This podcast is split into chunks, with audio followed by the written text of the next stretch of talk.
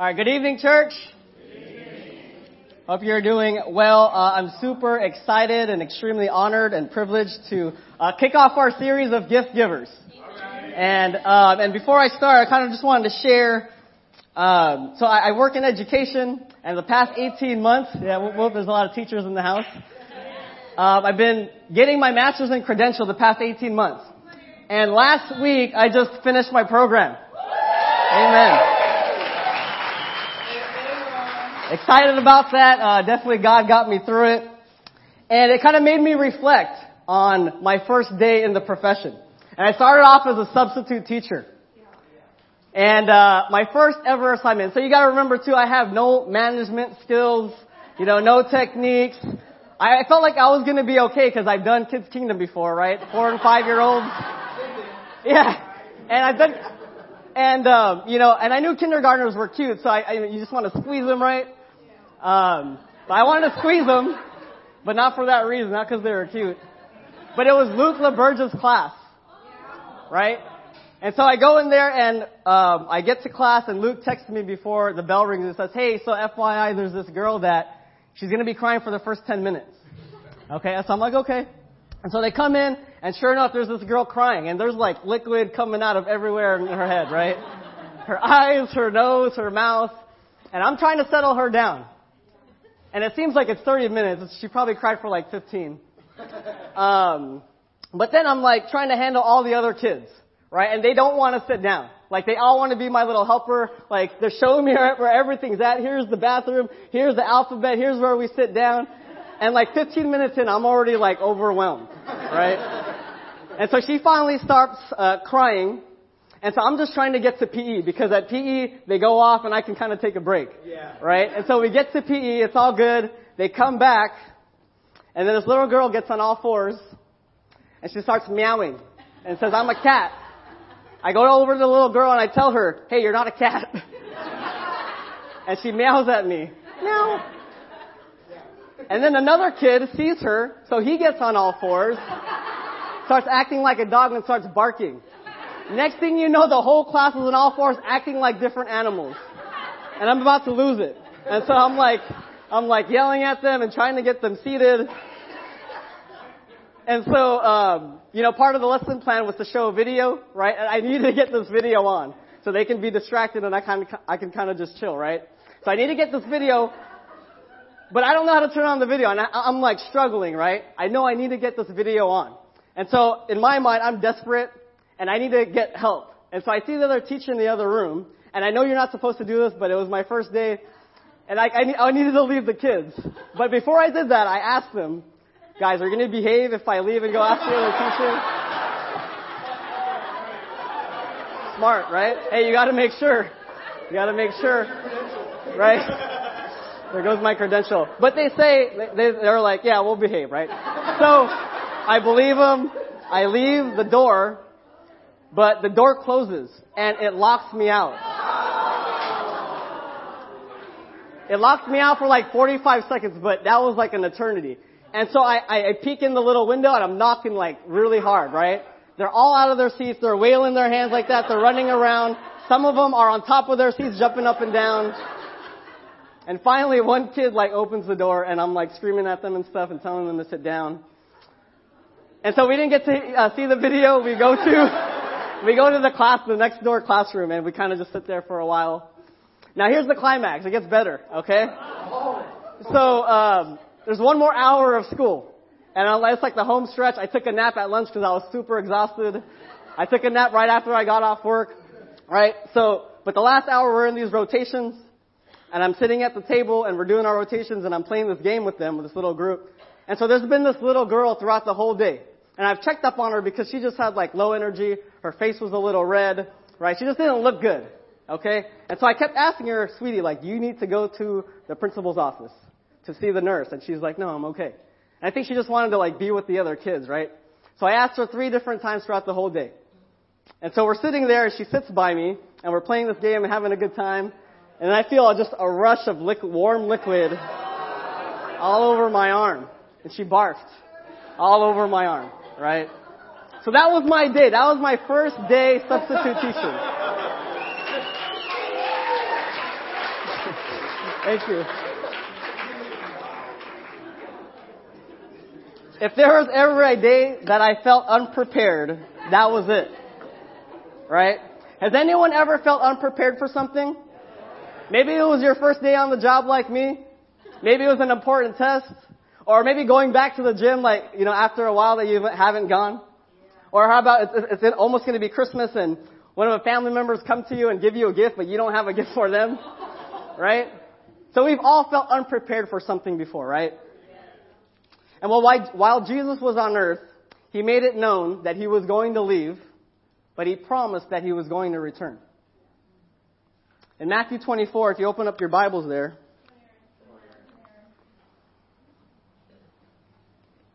he says this in verse 30.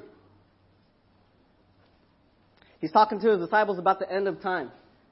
And he says, Then will appear in heaven the sign of the Son of Man, and then all the tribes of the earth will mourn, and they will see the Son of Man coming on the clouds of heaven with power and great glory.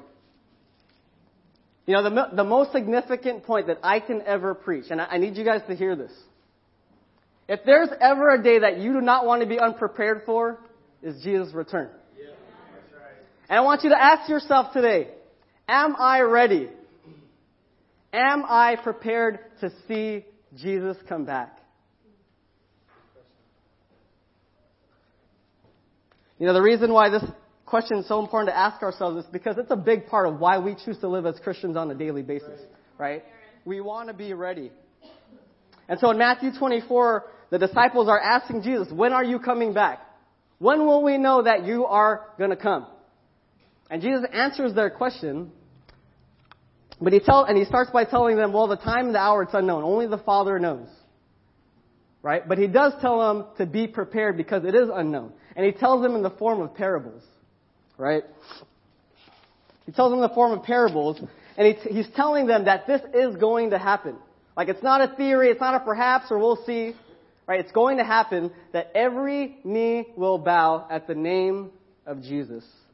Yeah. Jesus is imploring them to be ready on this day and he tells them the form a parable. So we're going to take a look at Matthew 25, and this is going to be the text of our lesson today.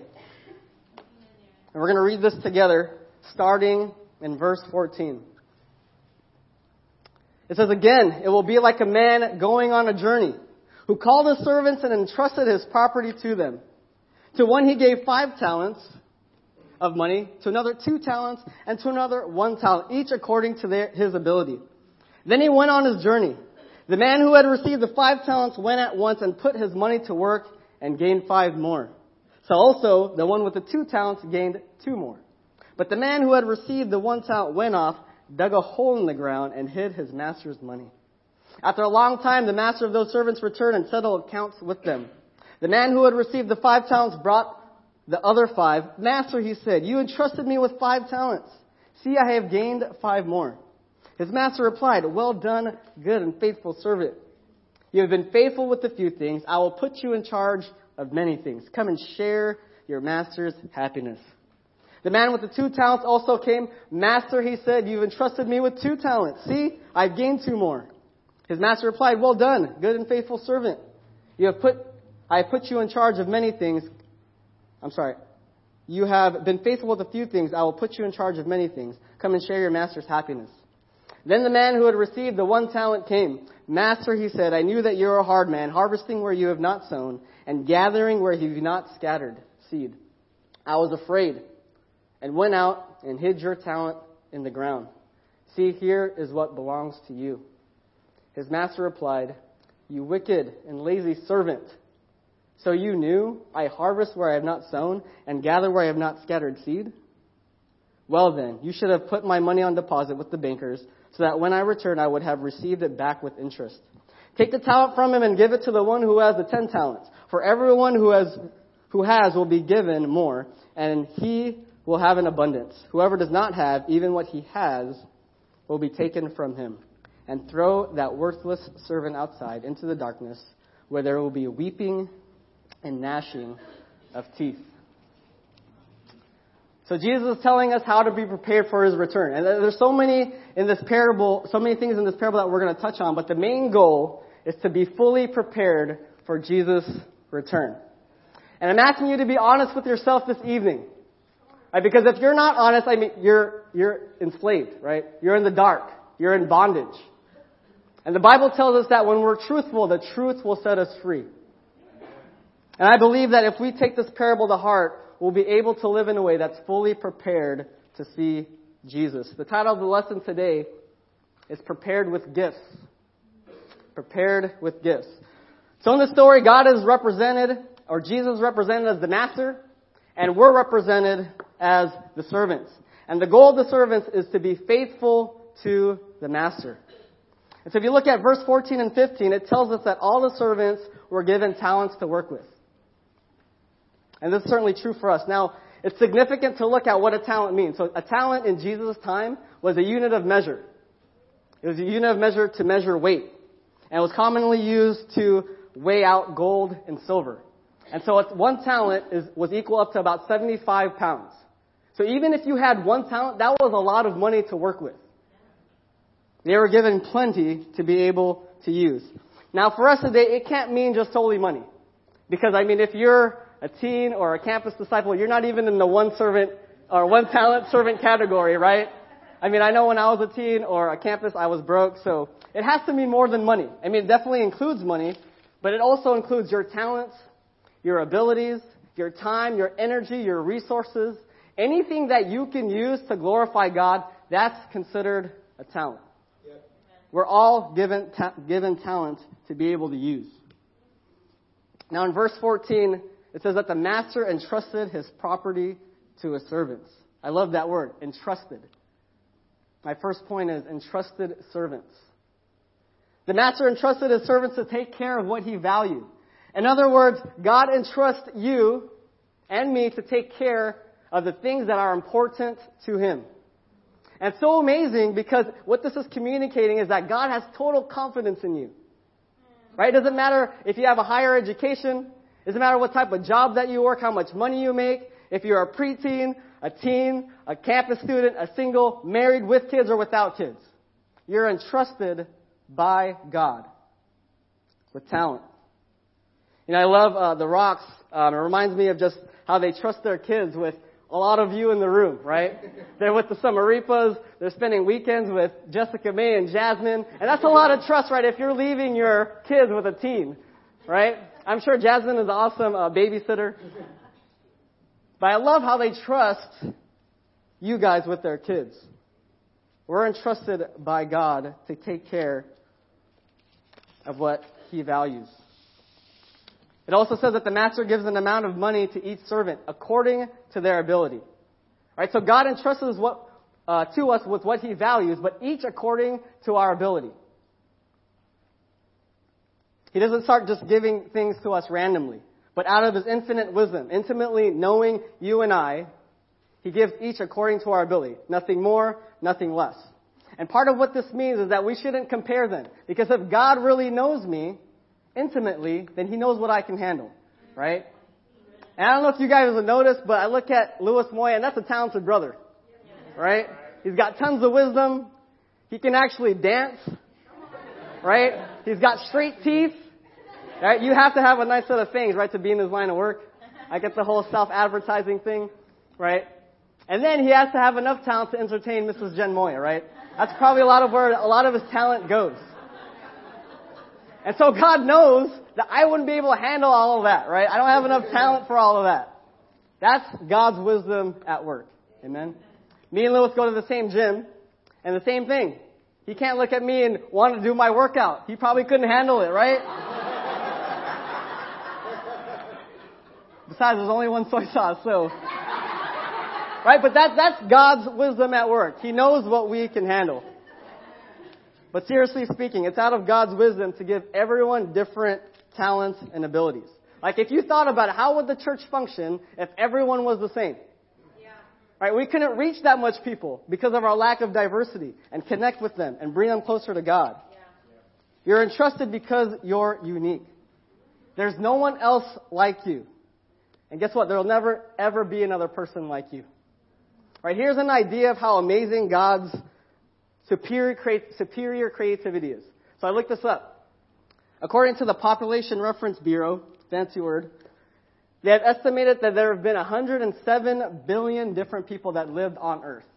107 billion. Everyone different. Everyone with a unique fingerprint and earlobe. No one the same. And just to give you an idea of how big that number is. So 1 billion is a big number. If you ever try to count to a billion, it'd take you 33 years to count to 1 billion. That's how big that number is. So think about 107 billion different people that God has created. No one alike. Everyone special and unique. God gives each according to their ability. And so when you refuse to believe that you have, you have nothing to offer unlike anyone else, what are you saying about God? God knows you. You're an entrusted servant and you're chosen to show God, to show off God's brilliant creativity. In verse 16, I love how it says, these servants went at once to put his money to work and gain five more. And the same was said about the two talent servants. And so once you realize that you're an entrusted servant, you're expected to put his talent, the talent that he's given you to work. All right? The second point here is put in work. Amen. Verse 21 and 22, the first two servants, they were recognized good, as good and faithful servants. They were commended by their master. And so it's clear that this parable tells us to put our talents to work. While Jesus is chilling in heaven, right, we need to be putting our talents to work. And Jake shared this in the beginning, kind of stole some of my thunder, but it's the Holy Spirit. Maybe he wants you to hear it again. If you turn over to 1 Peter chapter 4, go and go over there. We'll read it again. It's a good scripture. Your, keep your fingers on uh, Matthew 25. But 1 Peter chapter 4, verse 10.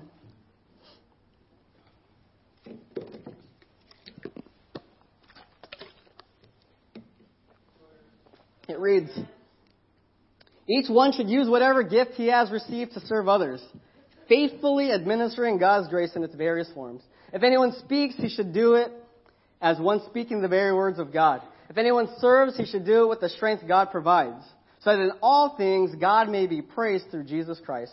To him be the glory and power forever and ever. Amen.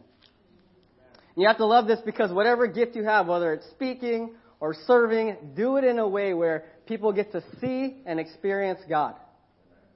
Right? That God is using you so people can see Him. And it's been, so encouraging to see uh, people in the church using their talents. Like, I don't know if you noticed, but Blanca Carballo and Sarah Fall are on the, minute, on the worship team. They never, they weren't always on the worship team, right? But they went to all the practices, right? They came early to church, even before they stepped on stage and now they're on the worship team using their talents and gifts. And I was talking to Blanca about her worship journey this week, and we were texting back and forth. And so she did that for three months, going to all the practices, coming to church even before she stepped on stage. And I asked Blanca, what was your like? What was your desire to get on the worship team? And I want to show you guys what she texted me. It's pretty cool. And you can just see her heart. Sorry, skip that one. It says, Well, I saw the need in worship team. As I saw less people being in worship team, I felt the struggle. I wanted, I wanted to do my part. I felt that worship was important to help guests and fellow disciples to connect with God. My story was totally God. It's my mini miracle.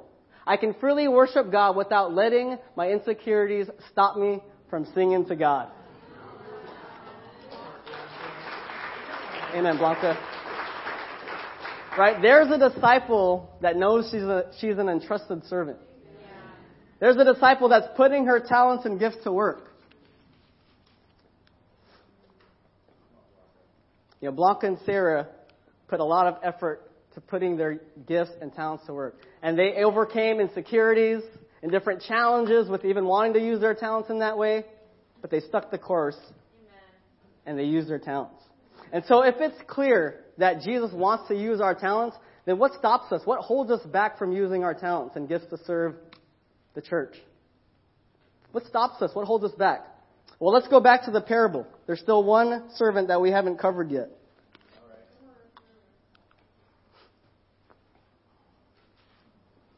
Let's see what we notice about this servant.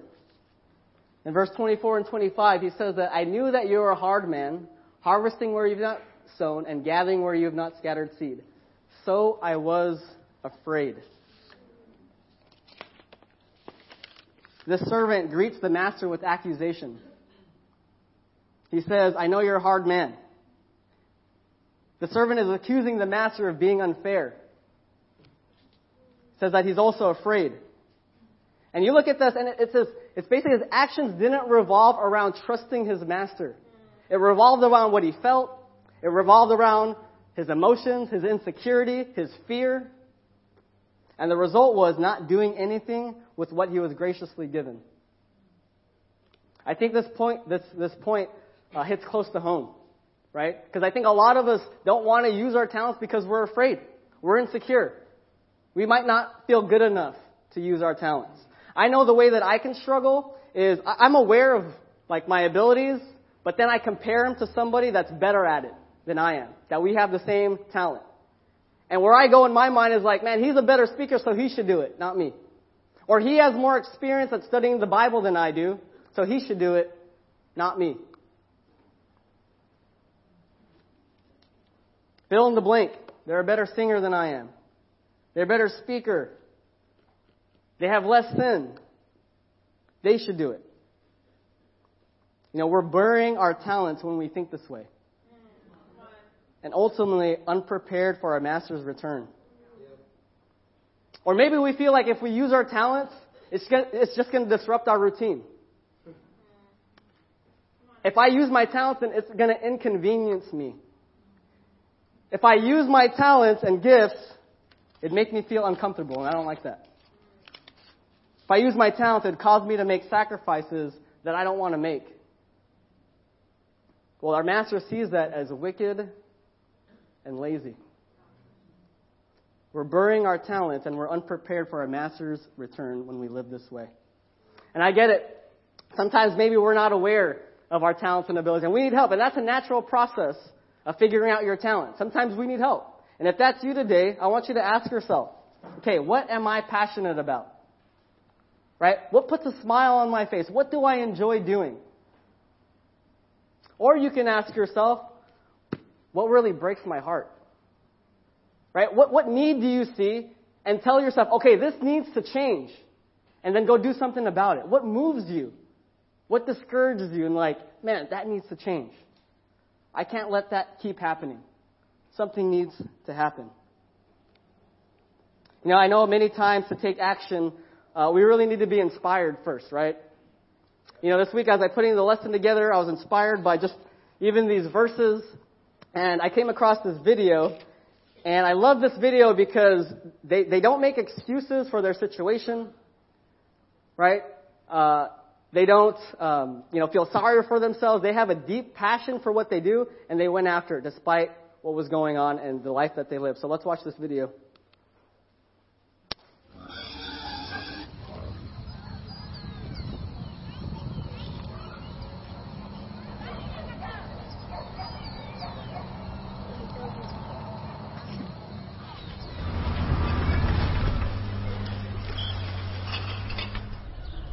Nombre es Ada Maribel Ríos Bogado, tengo 13 años y toco el violín. Me llamo Juan Manuel Chávez, más conocido como Baby, tengo 19 años y toco el cello. Este cello está hecho de una lata de aceite, la madera tirada en la basura y las clavijas son de una vieja cuchara para golpear la carne y para hacer el ñoquis. Y suena así.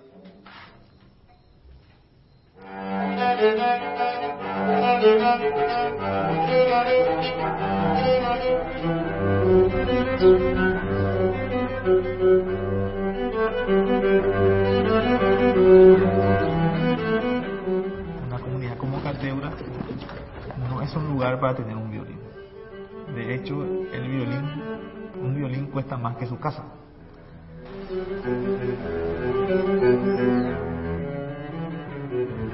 En ese grupo acá mismo encontramos el colador de violín. Y de ese empezamos los instrumentos reciclados.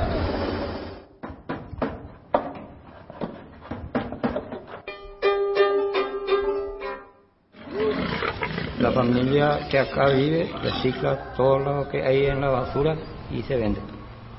No pensaba antes que yo voy a hacer esos instrumentos.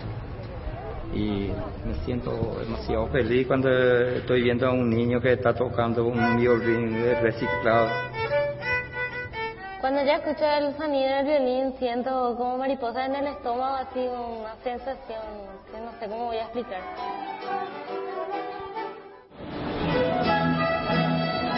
Bueno, la orquesta de instrumentos reciclados es una orquesta que toca instrumentos hechos con la basura.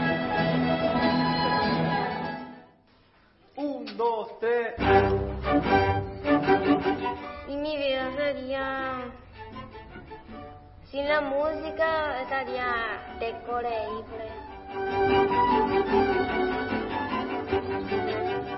La gente se da cuenta que no tenemos que tirar la basura muy fácilmente.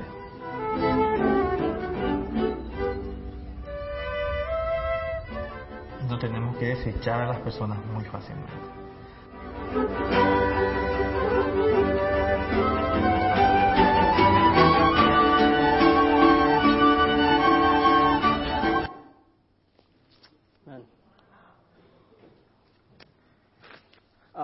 That video, right?